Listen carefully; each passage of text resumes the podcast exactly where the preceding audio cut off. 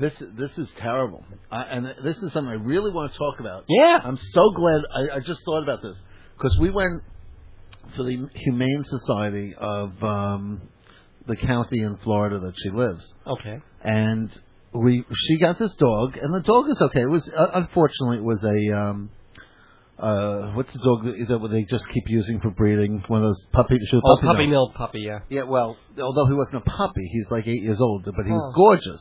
Well, what, what he kind? was a Papillon Hmm.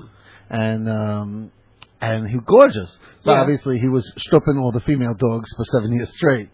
But he's scared Yeah. to death of everything. Oh. So it's hard, and it wasn't the right dog for a, an, a, an older woman. So, but what? And, and and she's moving, so that she doesn't want to take the dog into the place. But she, but one of the one of her aides was great with him. So we went, and I called up the place. and She goes, "Oh, we have to call him up to transfer ownership." Right. stuff." Remember the Ellen story? Yes. Okay. Well, guess what?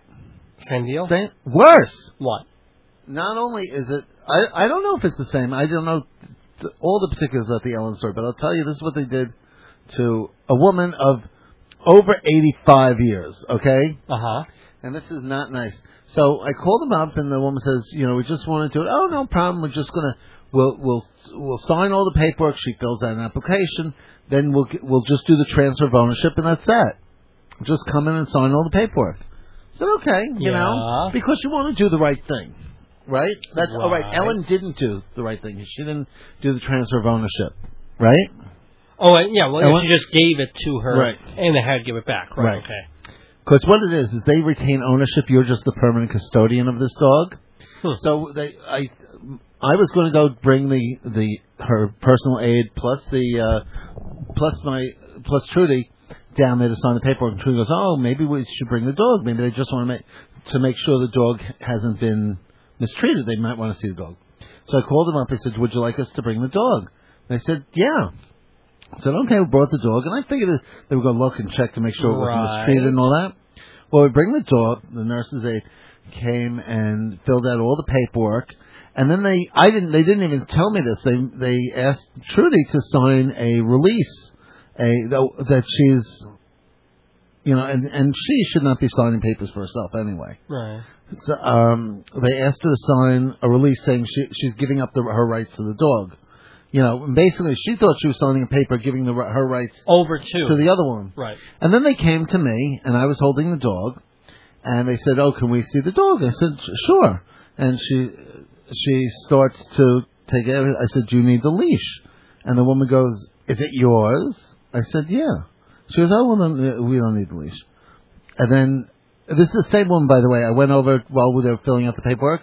I asked behind the counter there was a million like little dogs, Oh yeah. and I said, "Oh, can I come over? Can I see and pet the the children?" Know. You know? Yeah. She goes, You don't know them.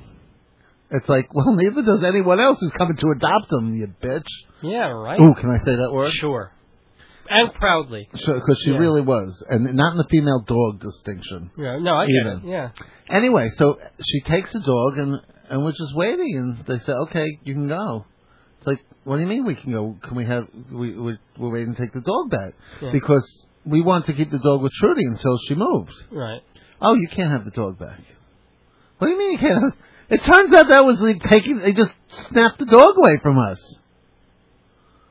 and then we call, and it's because they have permanent ownership. And what they did, and I Yeah. think this is very racial, that they didn't. They disapproved the the AIDS thing, and they said, you know, and it's all about money because they they'll they'll sit and they asked two hundred and Wait, wait, wait. Slow this down a little bit. I, wait. She signed away the, the thing, and they- they took the dog, and then you said, "Hey, wait, wait. You know, we're, we're going to hold on to the dog until we can give it to the uh, the aide. Where was the aide? Why didn't the aide come down? The aide was there. So, so they dis- they said they didn't want this aide getting the dog. I guess so. It was like really weird because they said, "Oh, it'll take a couple of days to to process the application," yeah. and then they told us no, she wasn't approved. Did they give a reason? Nope. What did you do? We called the police, and the Good. police couldn't do anything. Because I would have started. I mean, I don't know what I would have done, but I would. Oh. have, you would have seen things This is breaking. like, uh, uh, well, Yeah. I'm I next time when I go down Including there this week, Jaws, I yeah. want to I want to um start a civil suit in, in small claims court, not for anything, but they should justify why they took a um, dog away from an 85 plus year old woman. What was she going to abscond? And we did everything they wanted us to. We did everything right. Yeah. You know, H- had we not done everything right, they probably wouldn't have ever caught on. Oh, well, no. Who knows? Who's to know that you're giving a, a dog away to somebody? Yeah. Who's to know? That's un- that is absolutely. I'm, I'm amazed you actually left the place.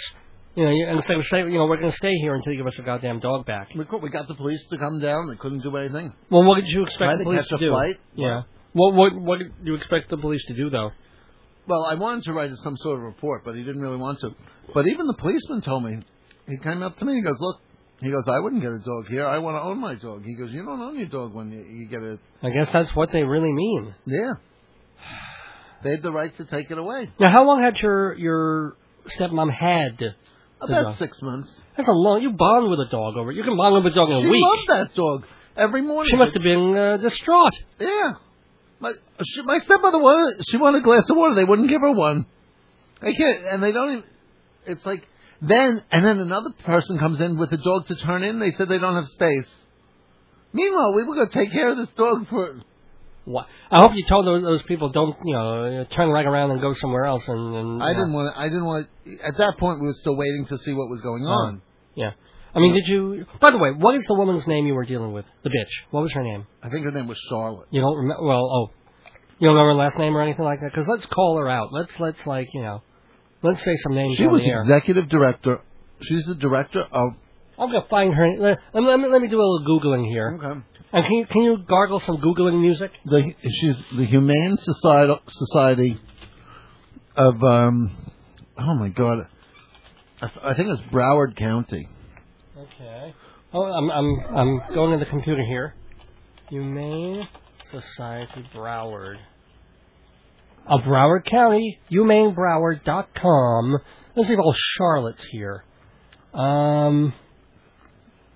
So Oh, and then when I got up to speak to her, yeah, she told me I, I told her to say one thing like this, and I, I just you know how like with my hands, yeah. she goes, "Don't you point your finger at me," and then she ran into her office and wouldn't come out with the dog. We didn't even get to say goodbye to the dog. Oh, were they in Fort Lauderdale or? No, Hmm. Although maybe it might be the overall. maybe it's Palm Beach County. Oh. Oh, th- you know where they are? Where? Near Boca Raton. Let me Try see. Boca Raton. Checking. Thank you for holding. oh, you should have been a four one one. Uh, uh, not yeah, four one one operator. Tri County Humane Society of Boca Raton. Mm-hmm. That might be it. Uh, there are no kill, right? Yes. Well, that, that's why they were full. I mean, that's I understand that. Yeah. Okay, who we are. Uh, we need your help. Let's see. Who's the director? Oh, we- got a whole bunch of people. That, no, I hope this is the actual people. The founder and the CEO is someone named Jeanette Christos. That's her, Jeanette. Oh, not Charlotte. Jeanette Christos. She has Christ in her last name, and this is the way she behaves. Now, granted, I wasn't there, so there may be another side to the story, but Jeanette Christos, if you're listening, Screw you. put put your hand on the radio so we can give you a nice big shock. Yeah. Man.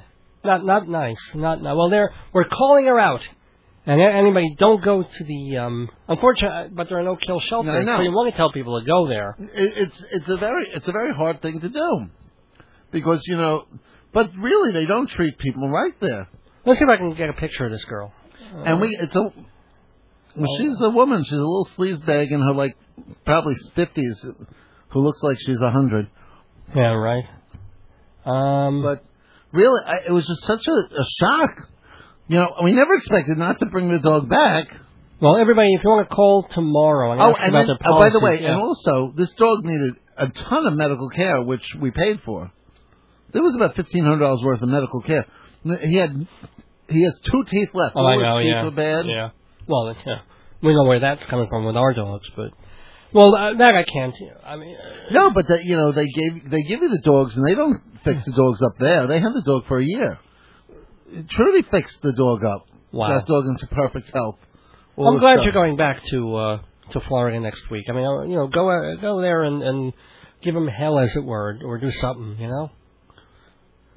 I don't know what I'm going to do, but I, I, I think I want to put make. it- I'd love for Trudy to to put in a civil action against them Right. because you know just small claims. So I'd love for it to go on Judge Judy.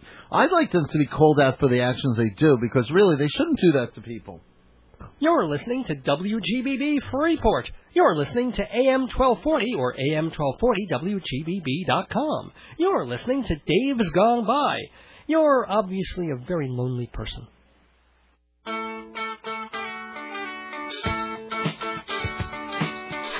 Greetings from Long Island, where every highway is a sunrise. It's time for Dave's Gone By, an hour of comedy, talk, and music brought to you by Total Theater, with your host, Dave Lefkowitz. You've never heard anything like it, so sit back, relax, squeal if you must. Here's the host of Dave's Gone By, Dave! Tropical hot dog night. Two flamingos in a fruit fight. Every color of day. Twirling around at night. Well, there goes the neighborhood. Welcome, welcome, welcome, everybody, especially mommies out there, to the May 11th, 2008 episode number 272 of Dave's Gone By. With me, Dave Lefkowitz, radio host, journalist, personality, lunatic, whatever you want to call me, and son of a rather wonderful mother. And then I've got another mother son here with me in the studio, my usual guest co-host, the delightful, the delicious, and the dog-loving Jeff Goodman. And I'd like to be also be called Man About Town and Bon Vivant. You want to be a bon vivant? Yeah. You really? More like a kind of a bon bon vivant. In a sort of a. I'm sorry. Don't know I'm why. more of a Cinnabon Vivant. Oh, very nicely done. Well, and you're looking chipper. I have to say, you got this nice shirt on. You got this red shirt with white stripes. You're looking nice. Trudy hates this shirt. Really? Why? She wanted to burn it. You look like you should be on a Venice Canal rowing and singing with a little boater hat. And yeah, kind of, you look good. Nice to say that. You know, you look uh, bright-eyed and bushy. I also like you with long hair. I saw that That's last what week she too. said too, but I'm going to get it all cut off in Thailand. No, uh, well, Thailand because it's 188 degrees I don't in know. the shade. It, it gets, and then if I don't do it, it looks like this, and I become a mad scientist. Well, you don't want to look like Sweeney Todd. And I don't want to be, you know, what's his name? Stills Nash. Who's the Who's the one? oh, David Crosby. David no, you, Crosby. you don't want that. No. But the fact that you got it and it goes back on you, it goes in the back of your head instead of well, that's because I'm constantly doing this. Yeah, but it looks. I like it. I do like it the way it is. I mean, it's a shame to Little lose it. bald spot, like the big bald. Little bald spot. It's mo- well, It's like mostly bald. you're bolder than me. Yeah, and that's saying bolder than I. Excuse me. I Sorry, know, uh, you're pretty much a cue ball. What do you mean I'm a cube? What? I'm a cube? Oh, what are you talking about? Look at that. I got. Well, you got little wings. You got the yarmulke mark here, and then the, the the bald spots come. Yeah. Four heads meet in the yarmulke mark. you have like this. I don't know. You have like a parent, like Yeah, well, that, marks. yeah, we have Not different kinds of quotations. What are the ones that you know that go like that? What are those marks? Question marks? No, What? you put one on. It goes like this, Okay. like that, I think that's a clitoris.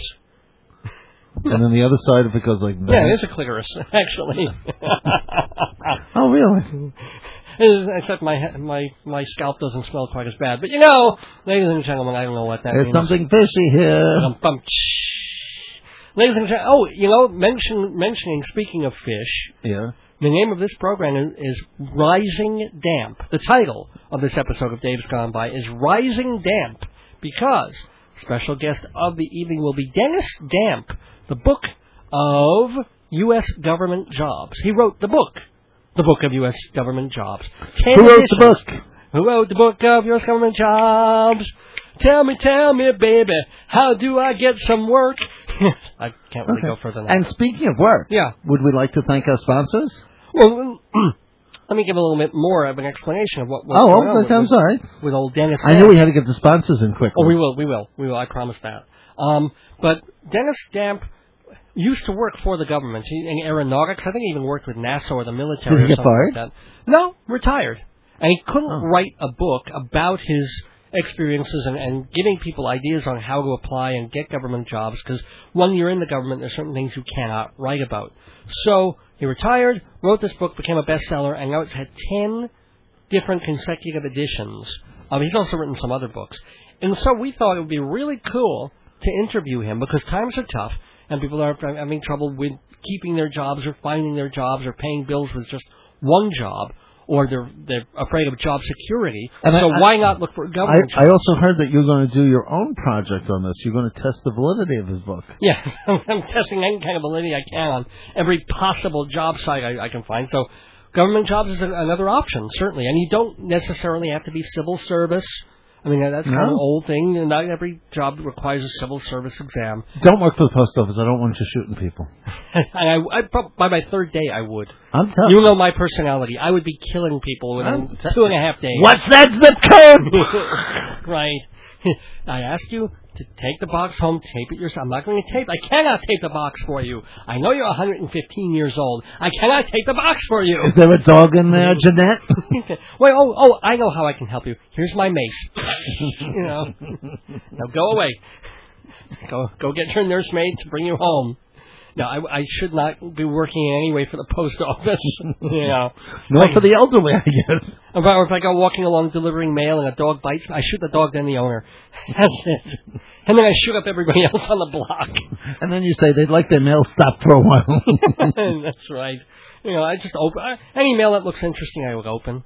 Because I wouldn't keep it, but I would like to see if a magazine comes that's got naked people. oh, I want to read. I want to read that one. Yeah, right. Come on. You There's know, some, there- sometimes I, I do think that some of my news, uh, my subscriptions were held for a couple of days. yeah, so somebody else wants them. to read those things before you get them. They don't want to pay twenty five dollars a year. Why should they? It's it's it's out there. They don't put them in envelopes. I know they all want to read my dog fancy. is, that, is that kind of a sexual reference? I don't know. I don't even know what that means. So anyway, No, you like the dog fancy, the sexual magazine. I prefer it for pet products. Oh, really? Oh, okay. Well, you don't have any. You don't have a pet, do you? You're thinking of getting a dog, but you haven't gotten Well, one I had a cat for a long time. Did you really? I had Luke. As close as you've gotten to I pussy told in you about 40, Luke. 45 too. No, Luke. Shut up. I told you about Luke, like the cat with the credit card and all that. No, you did not. My cat got credit card. My cat had better credit than I did at one point. yeah. I, I Oh, it's just they sent one to him because No, what he must have gotten on some list. now this is like in the in the eighties, the late the mid to late eighties. Yeah. What they would do is th- they would you would literally get the credit card in the mail. You know, it's not the phony thing that says your name here. It would No, have- you actually, yes, I do remember that. Well, what I did is I got tired of having Luke. Um, I, I didn't like writing to Purina for stuff, and then I'd get on my, my name would be on my list. So I would do is send stuff to either Luke Goodman or whatever, and then th- whenever mail came for Luke Goodman, I knew it was just garbage Right. because who's going to write to the cat? So I finally decided, and one is I put Luke T period cat C A T T Yeah. Luke the cat. Right. Okay? And I got this thing from Citibank or Chase. Or one, I forgot what it was. Yeah. I'll be darned if he didn't get a MasterCard. Well, at this point, I don't know why, but my credit wasn't good. So it said, Do you want another one? I said, Sure, send one for my friend Jeff Goodman. Wow. So, but he was the primary on the credit card. So did you actually be able to use? oh, I used it all the time. That's brilliant. And what would happen if I was late for the payments? I'd get calls. Is Luke home? Yeah. Well, he can't come to the phone right now, or he's out. I'm sorry. Oh, that's fantastic. they would call for Luke. I wish people, I would, everybody would do that for the credit card companies. No, They're no, charging twenty-eight percent interest or whatever they're they're charging. Well, I, I paid every bill. I would never oh, do that, but oh well, but that's a great way to defraud. You know, isn't that great that we're talking about shooting people, working for the post office, looking at people's mail, and defrauding the government and credit cards? but I didn't defraud anyone. I just paid moral program. Luke helped me get my credit back. Uh, see, I told you there, there's something good about owning a pet. I love my. Oh, I love my cat. He was great. Oh, anyway, we gotta, gotta kind He would sleep next to me. I'd roll over and I'd hear. "Ah!" Oh, well, yeah, yeah. well, because I roll in my sleep and he couldn't get close Cat enough to me. scratch fever right there. No, he would never scratch me. Oh. He would lick me to death. Oh my God, with Oh, that sandpaper tongue, it hurt. Ow! Ooh, ooh. Well, that was. I'm not to put a fine point on it, but that is apparently what uh, that was apparently a medieval torture, where they would strap someone down. Swear to God, and they would get goats to lick the bottoms of people's feet, and just keep licking it because goats is even more sandpapery Oh, really? and rough than a cat's tongue. And they, I mean, you have your feet licked by a goat for a long, long time. It tears the skin off the bottoms of your feet. So apparently, it's a really horrible torture. Is anybody eating right now? Is I read that somewhere. I, you know, the, the things people think of the torture. It's, it's amazing that minds can work that Is way. that like waterboarding? Probably not. Maybe Dick Cheney should get some goats for people. Probably. Well, yeah. Dick Cheney, Camels. Dick Cheney's listening to Dave's Gone By going, hmm, maybe we'll get some goats to Guantanamo. right. Uh, or hell, heck with Guantanamo, just various places in the United States where, where there's dissent and people not voting Republican. That's what he needs. to Hillary's camp. Yeah, exactly. Anyway, anyway, we will have, speaking of, well, rhyming with camp, we have Damp, Dennis Damp, the author, on Dave's Gone By. we, went, we went through this. he's going to be interviewed, though, by Peter Fitzgerald. Good God, good God help us. Peter is, is a, an occasional visitor to this program. Oh, as, the, as infrequently as possible, please. the vice president of Wigglefar, W-G-L-F-A-R, the Woodmere Gay Lesbian Front and Rear. And so he has kind of an agenda in what he does, but he's going to be talking to Dennis Damp about trying to get a job in I can't government. believe anyone would talk to him. Amazingly, well, he's a very charming kind of a guy in his way. You know who else is charming? The- Our sponsors! The sponsors of this radio program, which include Nava Groceries, 1239 Broadway in Hewlett, Long Island. Look for Stephen and ask him about all their great Eastern European delicacies. Everything from nuts to pastas to special desserts to herring to special cheeses. It's Did you ever have that bird's nest dessert? It was good. It's, it's, yeah, it's terrific. Nummy A lot of pistachio nuts, lots of green stuff. Well, that's that's actually more Honey. of a, a Greek sort of a Honey. thing. Don't don't call me honey. Honey? Thank you. And speak, who, you know who else is a honey? The, the lovely folks who work at Hewlett Minuteman Press.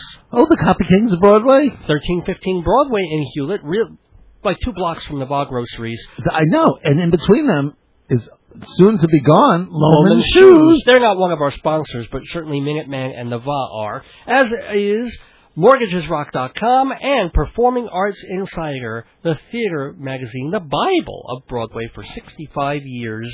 And remember, really, really great price for Dave's Gone By listeners, $115 for 12 issues a year. That's that's like $60 now, or, or almost 70 off the regular subscription price. Go to performingartsinsider.com to find out more. And then our final sponsor is Fancy schmancy balloons, where we have a tr- ridiculous offers on things too. Yeah, you can get a full bar mitzvah for four hundred and sixty-two fifty.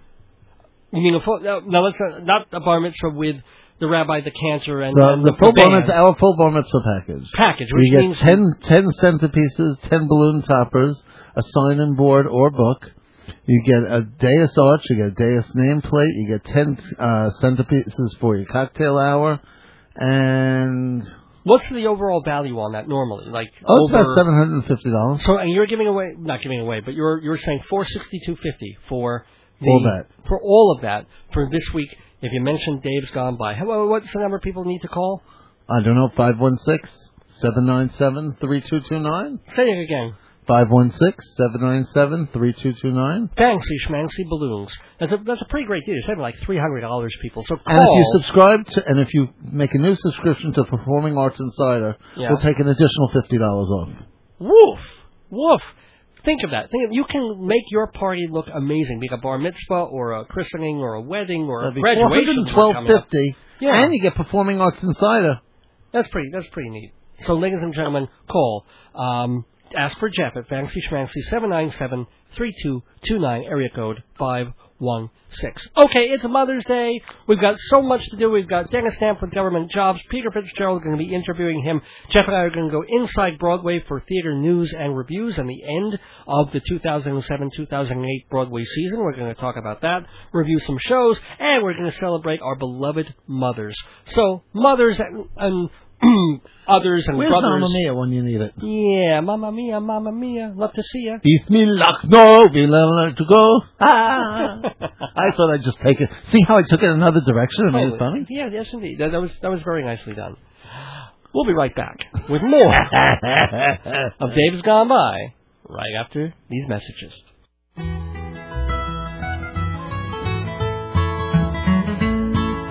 I hate unemployment and I tell you why. I want to keep working till the day I die. I like to work, I do it well. And when I can't feed my family, Lord, I feel like hell. Lord, give me a job of work to do. Lord, give me a job of work to do. That's all I want, that's all I ask of you.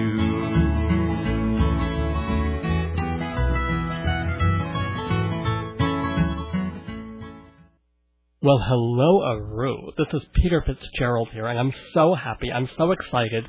And not just because in the way that I'm usually excited, but I have a guest, and we're going to be talking about the U.S. government, a place that really doesn't want to acknowledge my existence, but they can't keep me away if I want to get a job. Now, why would I want to work there? Because, well, it's Uncle Sam. And believe me, I've had funnier uncles to deal with in my life than him. So, with us on the phone is Mr. Dennis Damp. I, I just love his last name already, Dennis Damp. So, so Dennis, may I call you Dennis? Absolutely. Oh, oh, oh, Wiggle. Oh, thank you so much. So you've written a book about how to get jobs in the government.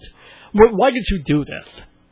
Well, I, I spent 35 years working for Uncle Sam, retired in 2005.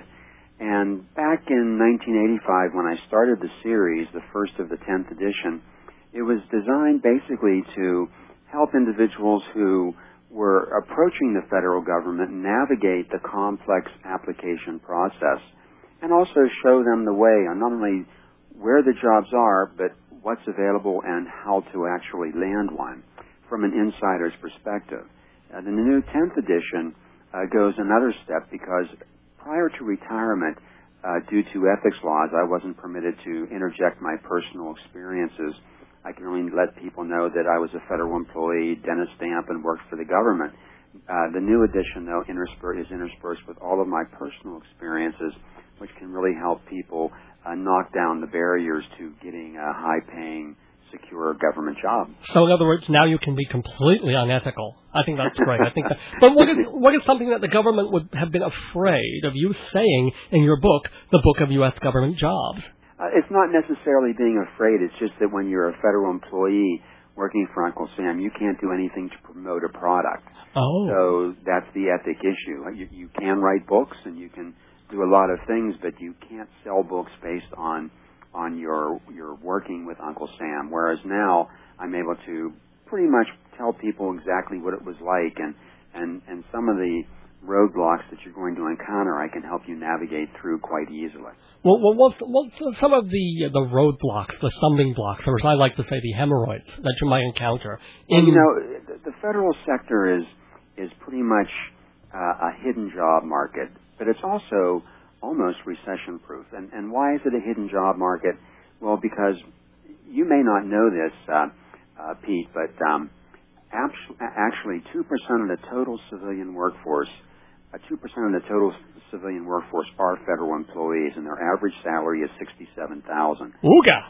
But you won't find these jobs advertised in your local Sunday paper. Open it up and and you and you look go to the help wanted section and in New York you have tons of help wanted section uh, paper, but you'll be hard pressed to find a single job. Well, you know how I'd love to be hard pressed, but that's something else.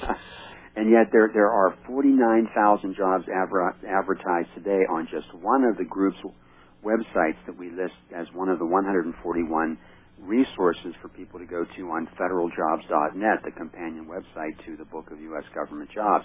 So it's almost like a a huge camouflage elephant trying to hide behind a field mouse. Well, why wouldn't they advertise in the Times or, well, or the... because they they do everything centralized on agency websites, and it, it's it's assumed inappropriately, I might might add, that people know to go to these locations or to go to your local agency in your in your community and apply for a job but and actually right now is a great time because of the 2.7 million feds. I was at the leading edge of the baby boomer exodus when I left the federal uh, government back in 2005 at age 55. Well, there's 1.3 million baby boomers uh, that are eligible for regular and early retirement in the federal oh, sector. So, so all right these jobs, yes. There's tons of opportunities. But what about? I, I've always been told that you couldn't really get anywhere unless you were, quote unquote, civil service. Well, the, the, actually, it is federal civil service. they don't call it that much anymore. It's federal employment. You still hear hear, hear the civil service uh, tag occasionally, but uh, the, the federal civil service puts everybody on a level playing field, field regardless of your race, national origin, uh, sexual, Sexual orientation. orientation. Wiggle. Yes. Yeah, any of that. Uh, so to do that, they have a rather complex, sometimes considered convoluted retirement, uh, app, not retirement, but recruitment process that includes an extensive federal style resume and other application forms where you have to really depict your work history and educational background to the nth degree and tailor it to what they call a federal job announcement. Uh, and they'll actually put out a job announcement for every job that lists the qualifications for the job, uh, where it's going to be, uh, where you're going to be employed, the average salary, uh, and the educational background that's required. So to put everybody in that level playing field, you have to go through the hoop of submitting a federal style resume, which is totally different than the one page private sector resume you hear so much about. So do you have to do a different resume for every single job? Well, if you're if you're if you're bidding on jobs within the same family, and there's uh, like 30 some families and 900 job op- op- op- occupations, excuse me, Sure. in the federal sector, and those occupations, um, basically, if you're bidding in the similar group, for instance, if you're bidding in the investigative series, the 1800 series, uh, you can use a sa- the same resume with some reservation. And that reservation I outline in chapter six of the book of U.S. government jobs. You have to look at the qualifications for that position, the special skills and uh, that are required for that job, and duties that are required, and read through them. And if they're a little bit different than the previous job, you have to make sure you include them in the new job federal resume you're applying for. No, that, but that's pretty much with every job that you're looking for, even without looking for the government. sector. Because it used to be you would do a resume, you'd go to the Xerox shop, you'd make a you make 99 copies, and then the last copy would be one of your butt.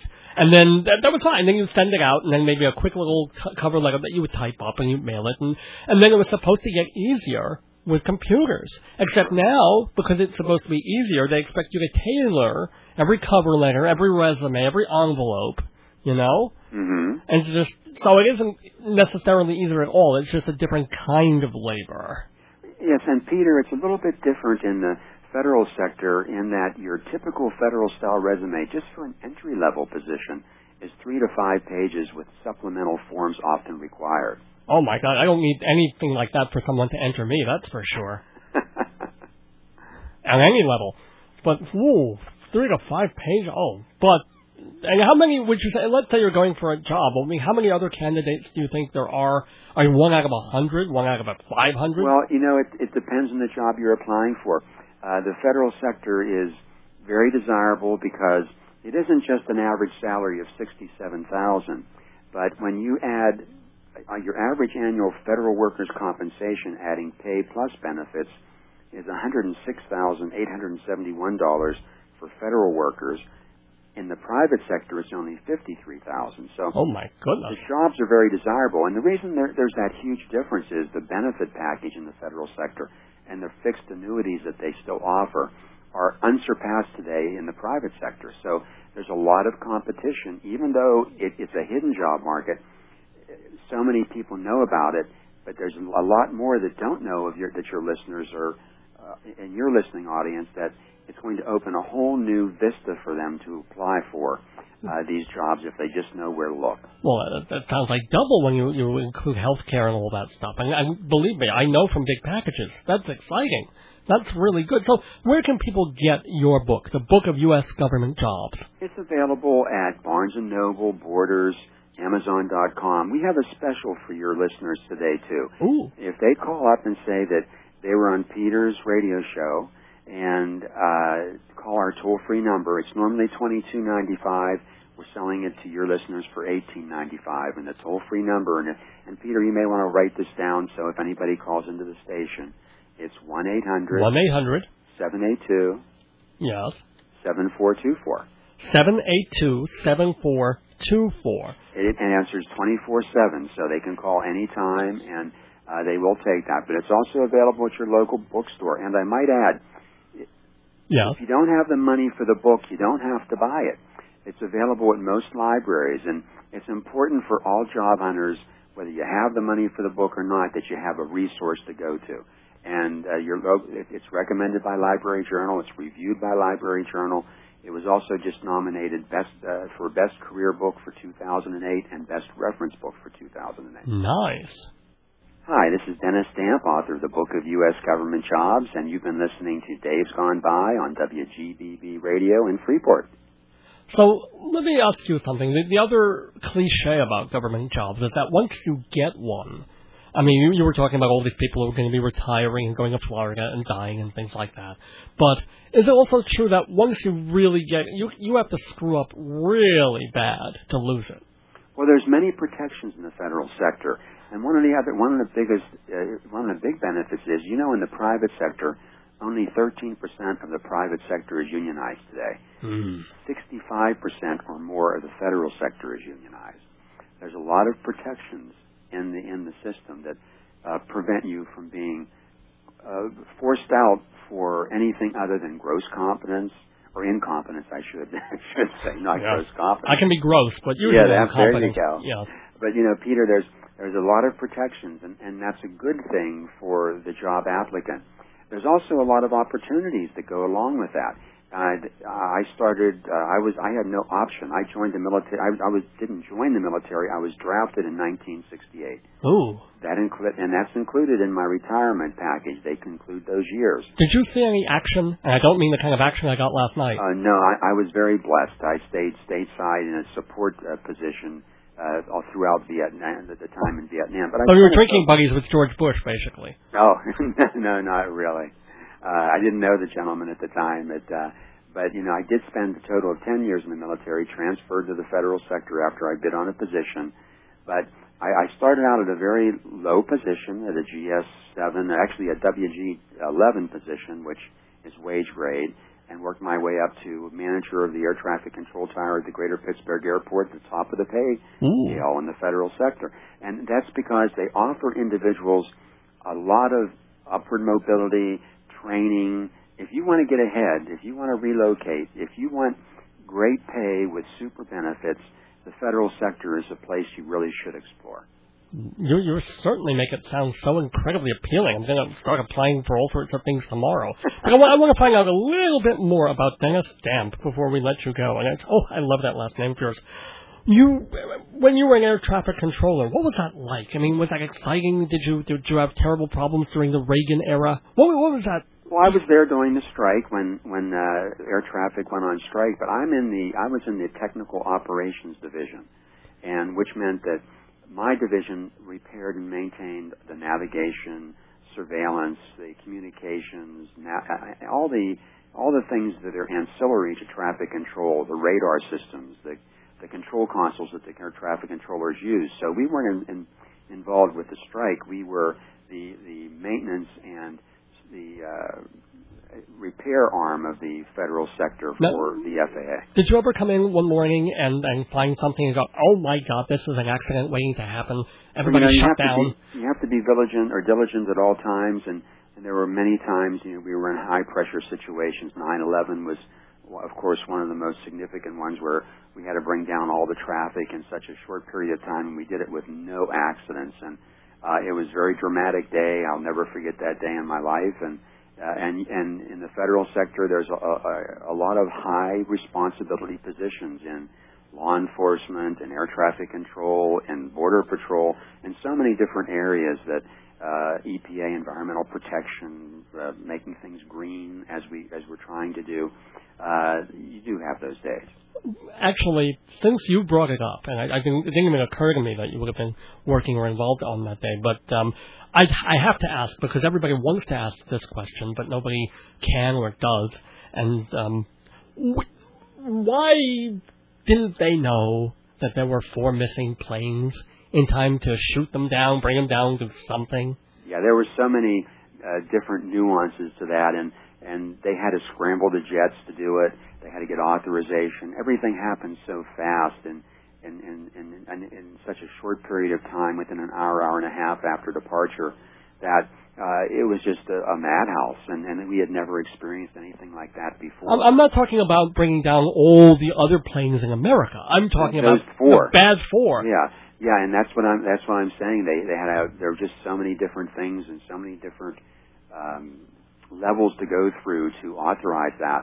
And I wouldn't be the one to answer that question. I'm not at Oh, any I know. level of you know, responsibility that would have even been involved with that. Because all I know is, is so forth. is someone can be going to, can be driving to work and then you know you see on the TV oh oops there's going to be traffic on the BQE you call them and then they take a turn and then there's no and that takes a minute and a half they Right. an hour and a half in the air and they still went through the buildings and into the field I Yeah. don't get it Yeah, it's just it, there's it's such a time crunch, and now that that's all been pretty much resolved. Now they have authorities uh, inherent with these issues that if they do come up, they can take immediate action, and and there's a, a really um, a, a great uh, work and initiative between Department of Transportation and DoD, Department of Defense, and military commands that I think now would would react much time much timelier than what had happened in that day. well from your mouth to God's ears and and a bunch of other of God's more pleasant body parts anyway We're finishing up our conversation with the delightful Dennis Damp, the author of the Book of U.S. Government Jobs. It's the 10th edition of the book. There have been so many of them from Book Haven Press. Available, what, what's the website again where people can, can get it? Uh, federaljobs.net. federaljobs.net, as well as your local library, and I'm assuming Amazon and places like that, and Glamazon, which is my particular favorite for books. Barnes and Noble also. What is your single best piece of advice for people who want to try and get a government job? Tailor your your your uh, federal resume to the job announcement as we outline in chapter six, and don't give up with your first rejection.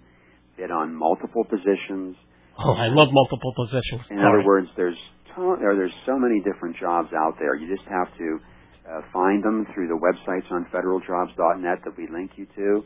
Uh, tailor your job announcement or your your resume to the job announcement, and you can make a connection and, and get an interview. And what is the best way to get government cheese? I've been wondering about that. Oh, I can remember standing in line as a young child uh, in the 1950s with my mother for uh, civil defense uh, cheese and powdered eggs. God, I don't even know how to go about doing that today. Oh well. Oh, it, it's it's a conversation for another time. There you go. But I thank you so much for taking the time with us. Peter, thank you so much for having me, and I certainly wish you and all your listeners a, a pleasant week ahead. Wiggle and God bless. All right. bye bye. On June 14th, the night before the Tonys, catch the fourth annual WGBB Tony Awards special, hosted by Dave Lefkowitz. That's me, of Dave's Gone By. Co-hosted by theater critic Jeff Goodman and Michael Riedel of the New York Post.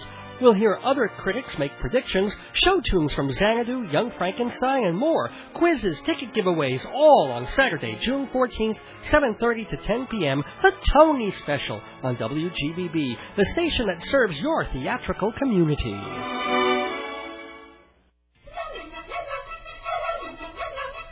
Inside Broadway, brought to you by Total Theater's Performing Arts Insider, your everything theater guide.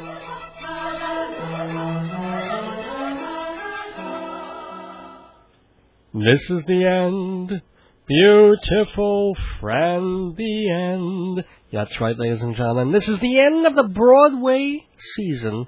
The 2007 2008 Broadway season has come to a close with uh, two shows ending the season. One was the revival of Caryl Churchill's Top Girls, which got some pretty good reviews, and then another show called Glory Days, which got unbelievably bad reviews and became the first Broadway show to close, open and close in one night in about 15 years. I think the last one was the um, The oldest living Confederate widow, something something. Right. That was, but that was a few years ago. Maybe that was five years ago or something like that. 2003, with Ellen Burstyn in a one-woman show that was two and a half hours long. I missed that one, but I did not miss Glory Days, and, and probably give a quick review. But first, let's get to news would, would it, inside a quick PU review. did you see Glory Days? no, No. Oh well, but I smelt it from far away. smelt it from the, the circle in the square theater, wafting all the way with its sewer scent down the corridors of 42nd, 43rd, 44th, It actually 45th leached Street. into the subway system. Did it really? I'll, I'll bet it. What did you think of the Broadway season as a whole? A hole? W H O L E. Oh, oh yeah. Because it, it ended, you know, and there, there, I, th- I thought it was a terrific season. I think, I really you did. know, it started out as a season of the play, and it ended up with quite a few good musicals. Come to think of it, that's right. Uh, Because in the early part, there were all these play revivals and all these these um, couple of new plays. You had Mauritius by Teresa Rebeck, and you had A Bronx Tale being revived, and Cyrano de? Bergerac, and Is He Dead? Yeah, yeah, yeah. And August Osage County, and the revival of the Homecoming. Had a lot of plays going on. It was the year of the play. Mm. Until somewhere in the middle of the season, They said, Gloria, you've got to come. well, yeah, but also so did amazing revivals. I mean, you had terrific revival of Sunday in the Park with George, Mhm. Gypsy with Patti LuPone, which is you know the Gypsy of my lifetime so far, and then South South Pacific, which is a beautiful, you know, almost perfect revival. So those three in one season is an uh, is an event. Is Mhm. something to be thrilled and excited about. Let's not forget the revival. Not that it's a musical, but of the Ritz. Only because that was one of my favorites. Yeah, Ritz was delightful. It was funny. It was I, I would put it down for best play revival. Certainly more so than the Homecoming that other critics might have liked. But I mean, it became. And then as far as new musicals went, it was a little iffy in the early part of the season because you had Xanadu, which was a lot of fun, but the music wasn't new. It was taken from a movie. You had Little Mermaid, which was. eh, On rollerblades. Well, yeah, you went from roller skates and Xanadu to rollerblades. on- Well, they no, they they they. Yeah, that's true. The skates. The, Yeah, people just gliding across the stage.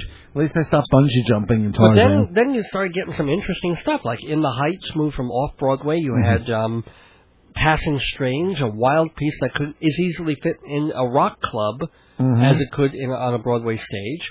And that, and then Crybaby became something of a sleeper hit for people. The critics were eh, but people are liking that one a lot. People love it. And then you have a typical. I loved it. I, I enjoyed it quite a lot. We're, I think we'll um, we talked about it last week. In Yeah. fact, a whole bunch. But yeah, we both liked it a lot.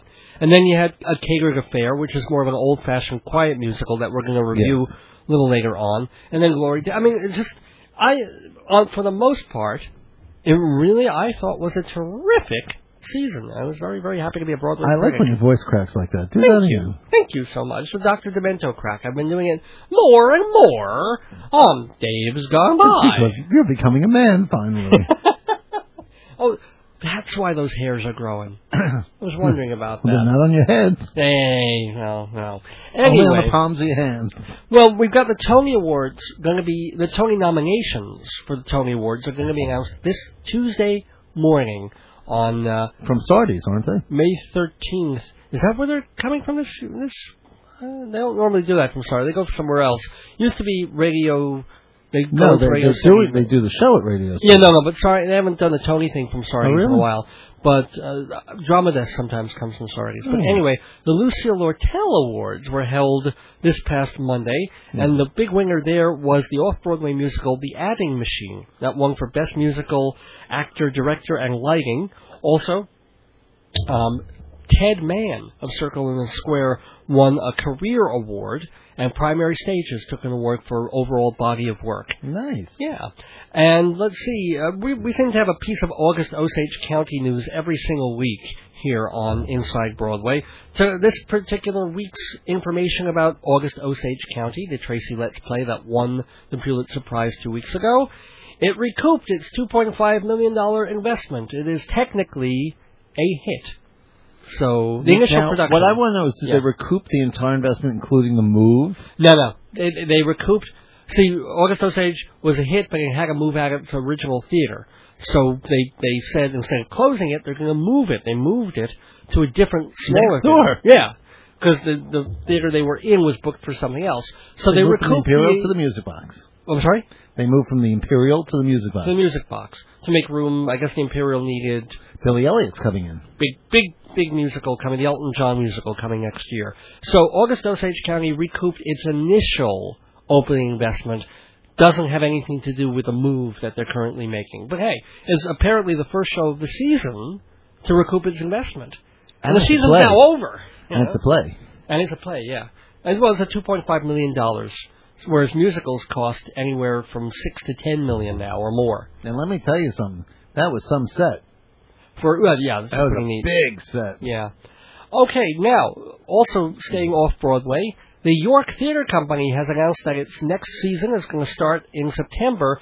People were pretty much expecting this. They had done in a reading series um, a musical that had been called So Long 174th Street.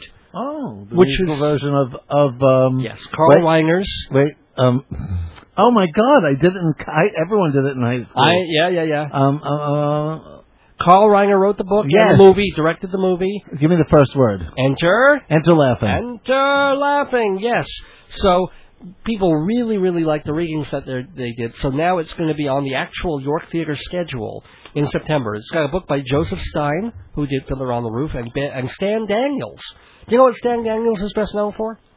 no. Stan Daniels create. I, I think actually Daniels did the music for this. He was the guy who wrote the theme song for Taxi. Oh yeah. I'm assuming the music sounds a little different for the, and the show, but anyway. enter laughing in a cab. Right. Well, yeah. You know, enter laughing many uh, New York City cabs these days. So Stuart Ross, who, who created Forever Plaid, will direct that. And then also at the York Theater in November, they're doing a show called Vaudeville Man about an old tap dancer from years ago called Jack Donahue. And let's see, Lynne Taylor Corbett will direct and choreograph that one. Nice. Now here's a show that's coming. There's a lot of off-Broadway stuff right now.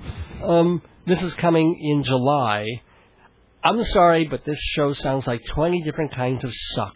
Remember when um, a couple of years ago they had John Davidson and Morgan Fairchild in, in a political comedy play, like they were Oh, no. candidate kind of things, and, and No, I don't just- remember that. I remember them in State or him in State fair. Stay fair. State Fair. well, here's here's the cast. Tony nominee Anita Gillette and Mhm. MASH veteran Jamie Farr are going to be in Flamingo Court off Broadway. Yes, there are three one-act plays about people. Poor Judge Judy's out of a job. This is, this is about your your uh, your stepmother. It's about three one-acts about people living in a Florida condo.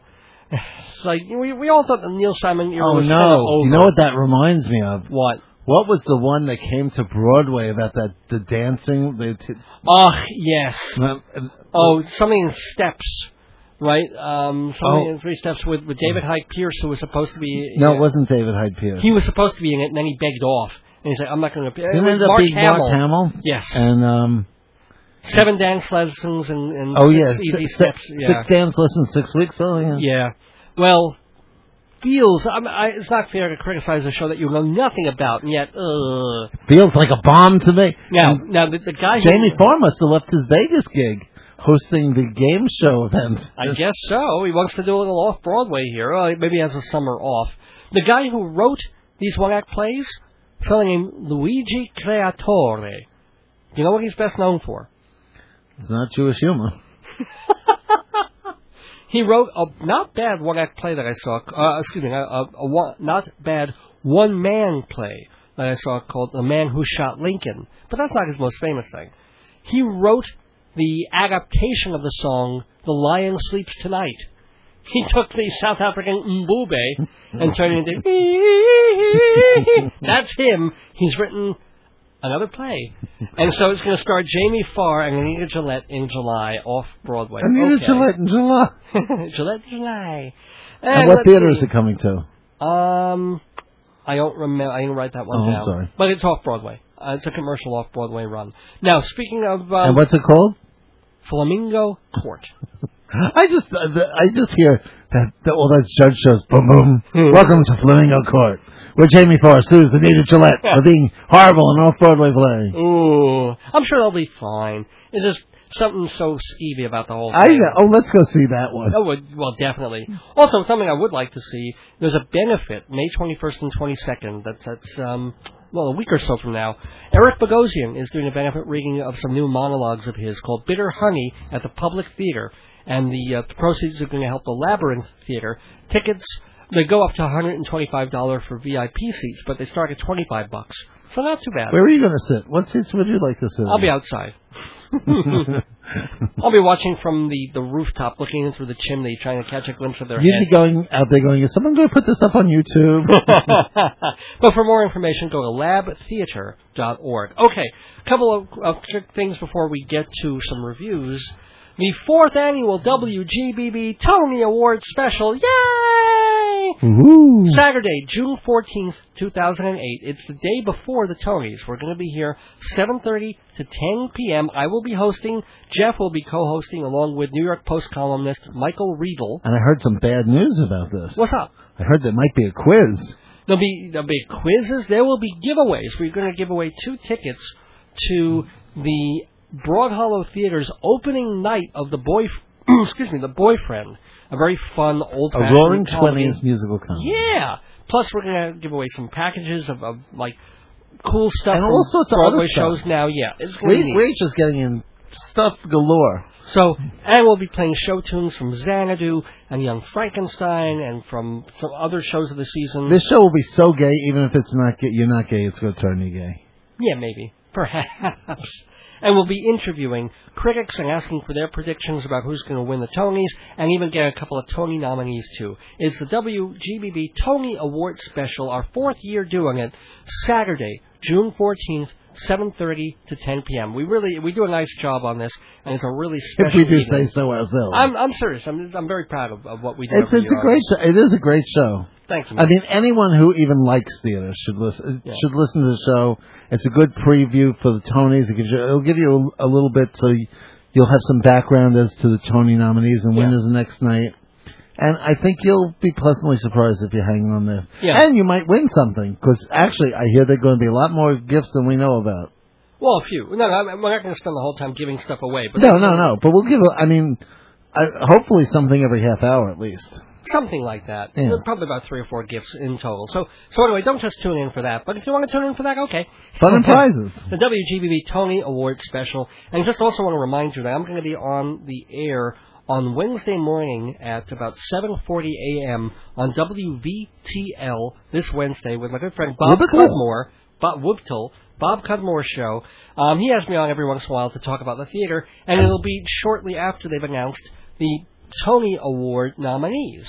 So catch me this Wednesday morning on WVTL. You can do that online too and listen on the internet. It's that they're coming out of uh, upstate New York. Anyway, time to do some reviews, but not before we play this little commercial for Performing Arts Insider. Remember, it's only $115 a year. There's a lot of big, big, big savings off the regular subscription price. And remember, if you have a party with fancy schmancy, you save fifty dollars more. That's wait, If fifty dollars off your off your thing. Yeah, we'll we'll work that out. And anyway, um, performingartsinsider.com for all that information on the magazine. Now, Jeff and I both saw a new musical, new Broadway musical that may be up for a couple of Tony It awards. would be a musical. What? A musical. A news? Well, yeah. Or for you, I guess it was a snoozical.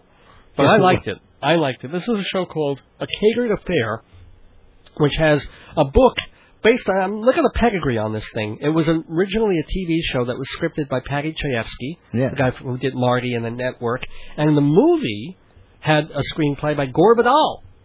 And now it was adapted by Harvey Fierstein, the one and only the Harvey. Because after you think of Paddy Chayefsky and Gore Vidal, Harvey Fierstein's the next on the list, isn't Come he? to think of it, yeah. you know, yeah. I can't think of anybody else who would be more appropriate. And the score, making his Broadway debut, is John Bucchino, best known as a cabaret songwriter up until this point. And he's playing at the Walter Kerr Theater. Features Faith Prince, Tom Wopat, Harvey Fierstein himself as the literally funny uncle, in well, in all senses of the word.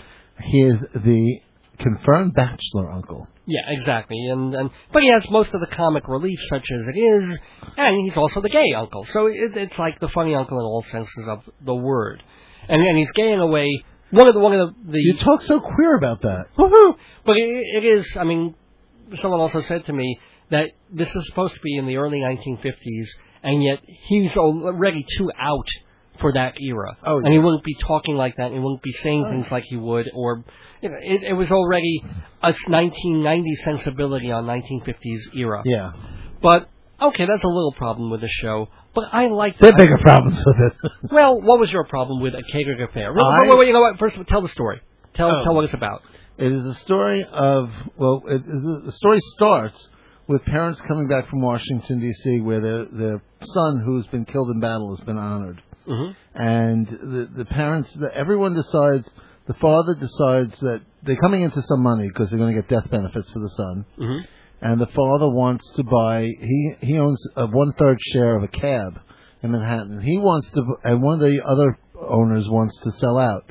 So he and his the, the second owner want to buy the third person out because he's retiring. Right. So the and then everything's going along well, and then the daughter decides that she wants to get married to this guy because her friend is is literally has to get married. She's pregnant. She has to get married. Fly to San Francisco, and they need someone to drive the car out to San Francisco. Drive their stuff over, and she Right. figured the the daughter figures this is a perfect time. She'll go with her boyfriend. They're already sleeping together, although she's not pregnant, and they'll get married. They'll They make get, it they'll just have a small affair, a, s- a small little ceremony a town hall, Right. and then their honeymoon will be driving the car out to Right. California. and then have a little honeymoon in California, drive back because she's got three weeks vacation from work. They were going to fly back because Oh, is that okay? That that's how they're working it. So The anyway, they, they want to keep it small and simple, and inexpensive. and expect you know because the family has no no money.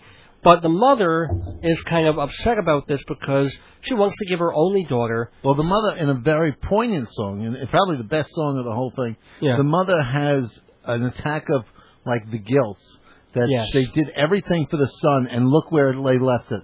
And this poor daughter has been given nothing all her life, and that now they have some money, and she has some. There's a joyful occasion coming up in her life. Why shouldn't they give her? A, a wonderful wedding, at least for one day in her life. And that could be- the best song in the show, by the way. That was a you know I, I picked that out too. It's a like, great yeah. song.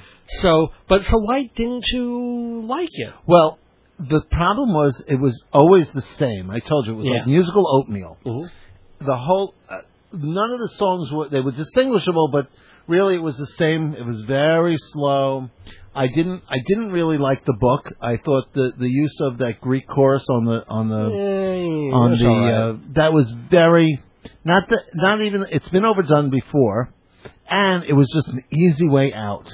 to me, I understood where people could have been. But this is the kind of show where if I were in the wrong mood, I would have been looking at my watch board, going like, "Oh my god, this song sounds just like the other one." It is. It's that's it's very true. I just don't like. But they didn't have one up moment in this supposedly up show. well, what, no, that that laughs, and there were there were good times, but As a matter of fact, I thought Lori. Wilner had one of the other good songs where the in-laws sang about you know how important it was the family. Oh well, yeah, I thought I'm- that was a nice song too. Yeah, no, I- you have to. You're talking to someone who liked the show Yeah. because I thought that even though the score was not exciting, it was all of a piece. It sounded the same, but then again, it was it was creating a tone and maintaining it. And this milieu, Oh please! Everything was beige. I mean, the set was beige. It was like Well, it was beige, beige, beige. That's best describes the whole play. I I just I I thought it was I think ninety minutes of blech.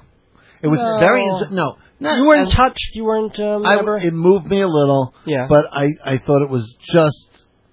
It, the whole story could have been told to me in 15 minutes, and I'd be over it. right, or maybe 57 minutes in a television with a Goodyear tire commercial in the middle or something like they would have done on, uh, Yeah, you know, I mean, Playhouse 90. it just they Well, didn't do anything, then. and Harvey did so little with the book.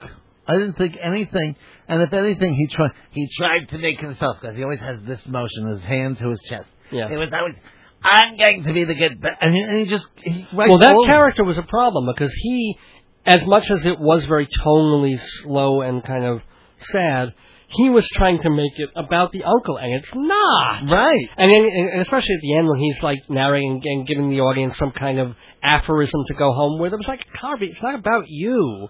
Uh, I- I know, isn't that it? bothered me. Yeah, That was one of the worst things, and I like Harvey. I love her. I love You know? Harvey Fierstein, and and you know he's there on some level. We're supposed to like him and have him for comic relief. We want him to be like the up guy, but at certain points it's not right. He's doing too much, or as I said, he's being too quote unquote out for that time period, or just being too whatever for a story that he's peripheral to. But and but remember, he is a, he goes by. He says, "Oh, to all the women on the, the stage, everyone knows him." It's like it's not about him. yeah, yeah, that that was a problem. But would you would you say? I mean, I know someone who hated it the first time they saw it, and went back and saw it again and kind of liked it. Do you think that could happen for you if you saw it again? No, you wouldn't. You were just. I'd go back and I'd I'd try it, Good for but well. I doubt it. I'd, I'd always give it a second chance. But no, I was in a fine mood. I was already I was ready to like the show. Hmm. I really wanted to like the show. I was all up for it, and then it just disappointed. Okay, that's fair. That's right. It- it broke For me down. I was in the mood for it. I understood what to expect from it, and I kind of wanted to give it the benefit of the doubt because so many people were like, uh, and I did, and I, and I was touched. I liked it. may- maybe what happened is you had low expectations. Yes. See, I said, oh, Harvey Fierstein, Faith Prince, Tom Wopat, a catered affair. Oh, it's going to be great. I'm, I can't wait to see that. Good musical. point. And Good I was, point. I've been looking forward to it for a good six to nine months. And then, yeah, and then And when then I got that. yeah. I got 90 minutes of oatmeal. You know, it was like, yeah, I don't even think it was 90 minutes. yeah, it was. It was actually an hour forty. So Oh, really? Yeah. Mm, The other show that I did want to talk about because we're not really going to get a chance to talk about it is a show that opened and closed in one night. So I'm kind of lucky. I guess I saw it in previews.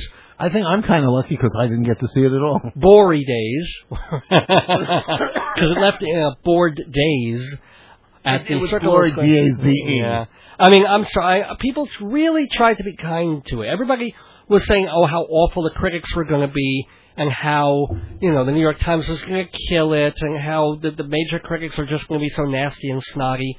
I'm telling you, the critics were kind. They were saying these guys, they'll have a future on Broadway one day. The guys who wrote it, these young mm. people in their 20s, and and there's a little promise here, and you know they just it should have been workshop more. It's the producer's fault for bringing this to Broadway and not doing it more somewhere else first, or giving it a a shot in a small Yeah. theater.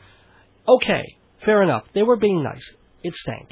It was boring as hell. They needed to work on this in a big way. Now, And they you know, did my, not. my partner on the TV show, Charles Gross, also hated this show. He told me He hated was- Glory. He saw Glory Days. He hated- thought he hated it. Yeah. He thought it was the most boring thing ever. Not the most boring thing ever. Uh, There were pockets of humor. He said he said they came in. They said one of us is gay, but we're not telling you which one.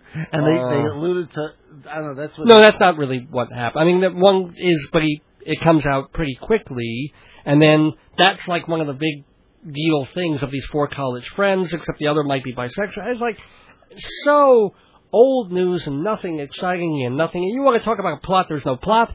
There's no plot. Maybe they should talk to Harvey.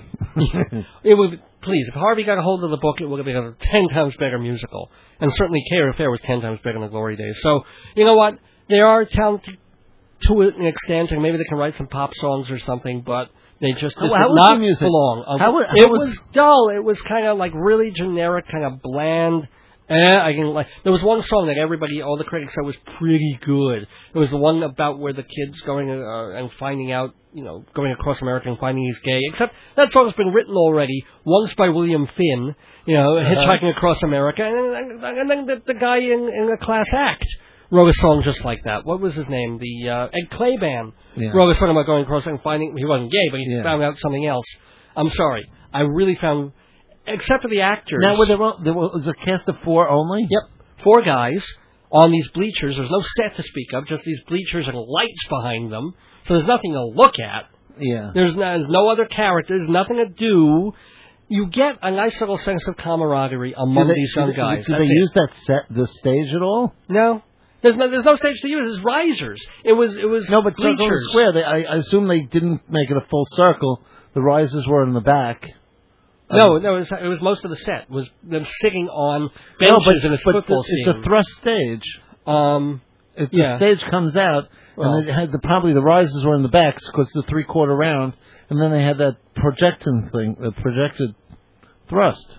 No, no, there's a little playing space, but they played most of the show on those damned risers. They didn't do anything. They they just walked up and down and sat on the bleachers. And this also started in, in a uh, regional theater, which Yeah. got great reviews. well, what happened was it opened at Signature Theater. They saw promise in it, and then suddenly Circle in the Square opened up, and they said, "Let's bring it in," and it was just a mistake. and it, it's. I wish the guys well, but you know, and and I feel bad for them because, and I'll tell the story real quick. I was um, I once actually somehow got an audition for the Lehman Engel BMI workshop as a lyricist.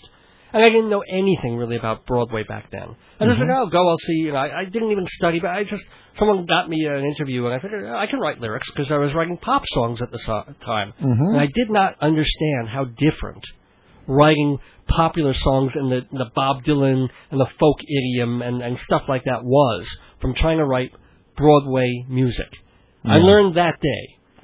They I got a lesson real quick because I showed them my lyrics, and they, oh, these are clever. These are, it's got nothing to do with what Broadway. Right. That's what these guys have to learn before they even set foot on a Broadway stage again. Before they set Horton foot on that stage again. No guts, no glory, No- inside, And, Yeah. no glory days. inside Broadway. We've just been inside Broadway, thanks to TotalTheater.com and Performing Arts Insider.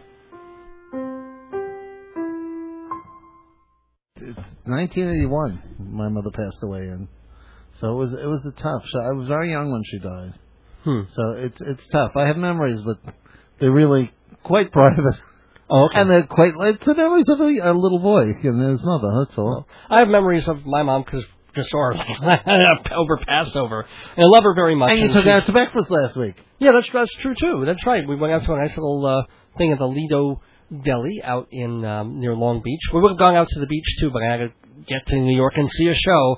That's that's the story of my life. And you took your mother-in-law too, so you, might as well give a shout out to her. Well, oh yeah, of course, Joyce's mom, definitely, and to my aunt Bonnie, and to my aunt Esther, and to Deborah, just to all the And- moms and in my life. Yeah. We're going to give the worst person in the world award to Jeanette Christos of the Tri County Humane Society in Florida. If you missed the Little Big Time, uh, you know, the 10 o'clock show tonight with Jeff and myself, then you miss the whole story about what they what these people did How they to an old old woman and her dog. They It's stole really her dog. Yeah, pretty much. They, they, no, they worse. They cheated her out of a dog.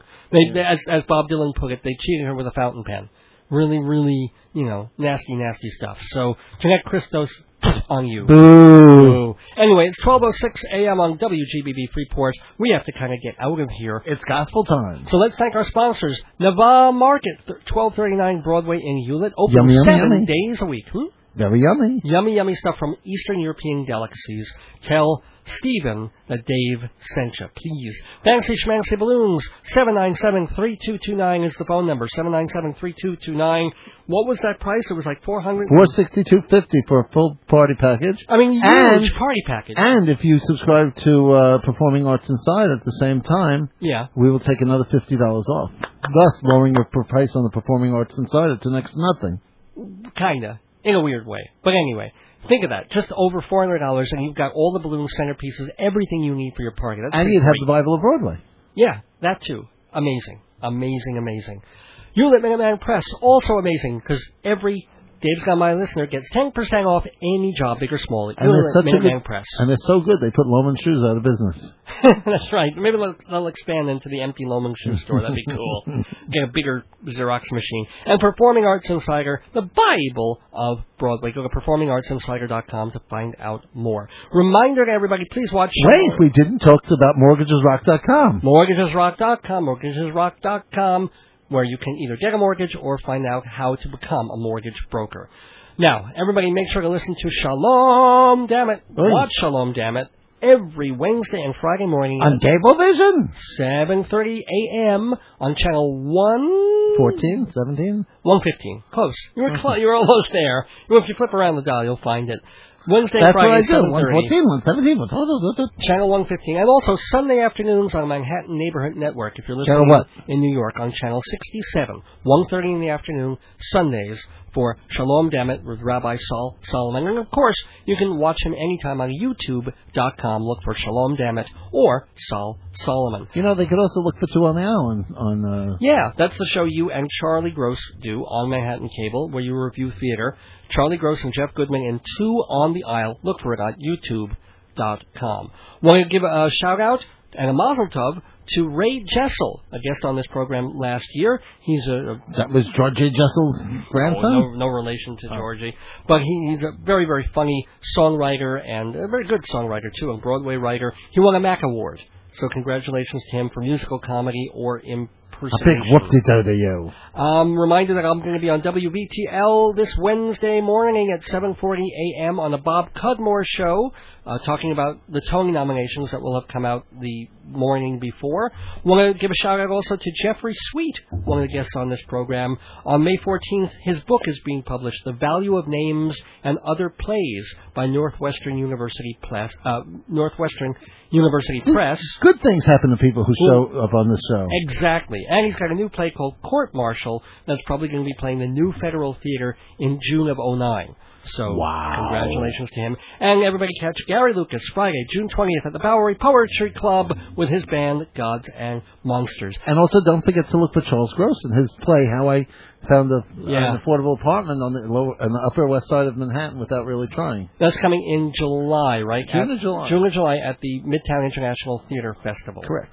Now, if you have any questions or comments about this program, please email davesgoneby at AOL.com, davesgoneby at AOL.com, or check my website, davesgoneby.org. Remember, you can hear recent episodes for free of Dave's Gone By at AM1240, WGBB.com. They're podcasting now. Yay! And look on the WGBB website for the other show I host, the music show that I do on this station called Filler Up. You just have to find it somewhere on the schedule. Well, love to you, Mom. Love to my beloved wife, Joyce Weil. Coming And up, the kids. and our and our doggies and our froggies and all our potatoes. Yes, yes. Coming up in the weeks ahead on this very, we have some unbelievable guests. We've got the return of Bruce Kluger, I don't believe it. who is the co-author of a, a very funny satirical book called Young Dick Cheney, and he's also constantly writing for like the Huffington Post and USA Today, places like that. We've got Christopher Shaw, who is a contributor to the book Headless Body in Topless Bar. And also the grandson of George Bernard Shaw. No, he's not. a grandson of George Bernard Shaw. But Headless Body is a, a compilation of headlines of the New York Post, like their best and funniest, goofiest headlines. We also have Charles Bloom, who is a cabaret and theater composer and lyricist, who is really up and coming. And, I and the brother of Judy Blume. now stop that. No, he's not. Don't even spell it the same way. And really, really cool. This is exciting. You make a McCoy joke. Go ahead. You will. Because Juliana Hatfield, rock star, singer songwriter, is also going to be in the neighborhood in the weeks ahead. She'll be playing at uh, Joe's Pub on May 21st. She married a cousin. That's right, Mr. McCoy. There you go. Juliana Hatfield. Anyway, really, really cool guests coming up on Dave's Gone By, but that's all in the future. Tonight, we gotta go. So, all you mothers out there, it's now time for us to leave the womb of WGBB, but we will crawl right back in again next Sunday, May 18th, 2008, with the 273rd episode of Dave's Gone By. Until then, don't miss your days going by. This is Dave Lefkowitz And Jeff Goodman. wishing you good night. And we love our mothers, so happy Mother's Day. and gone by.